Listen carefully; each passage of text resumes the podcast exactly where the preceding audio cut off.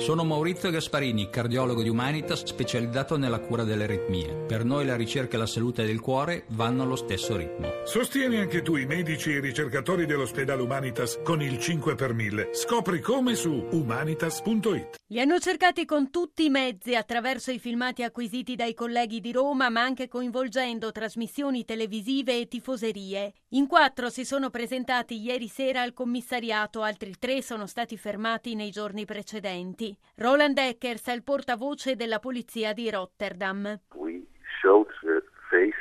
Abbiamo mostrato i loro volti in tv, alcuni di loro si sono consegnati proprio perché non volevano che quelle immagini fossero trasmesse altre volte. Stiamo cercando altre persone, abbiamo pubblicato le fotografie sul nostro sito e credo che altri sospetti saranno trovati.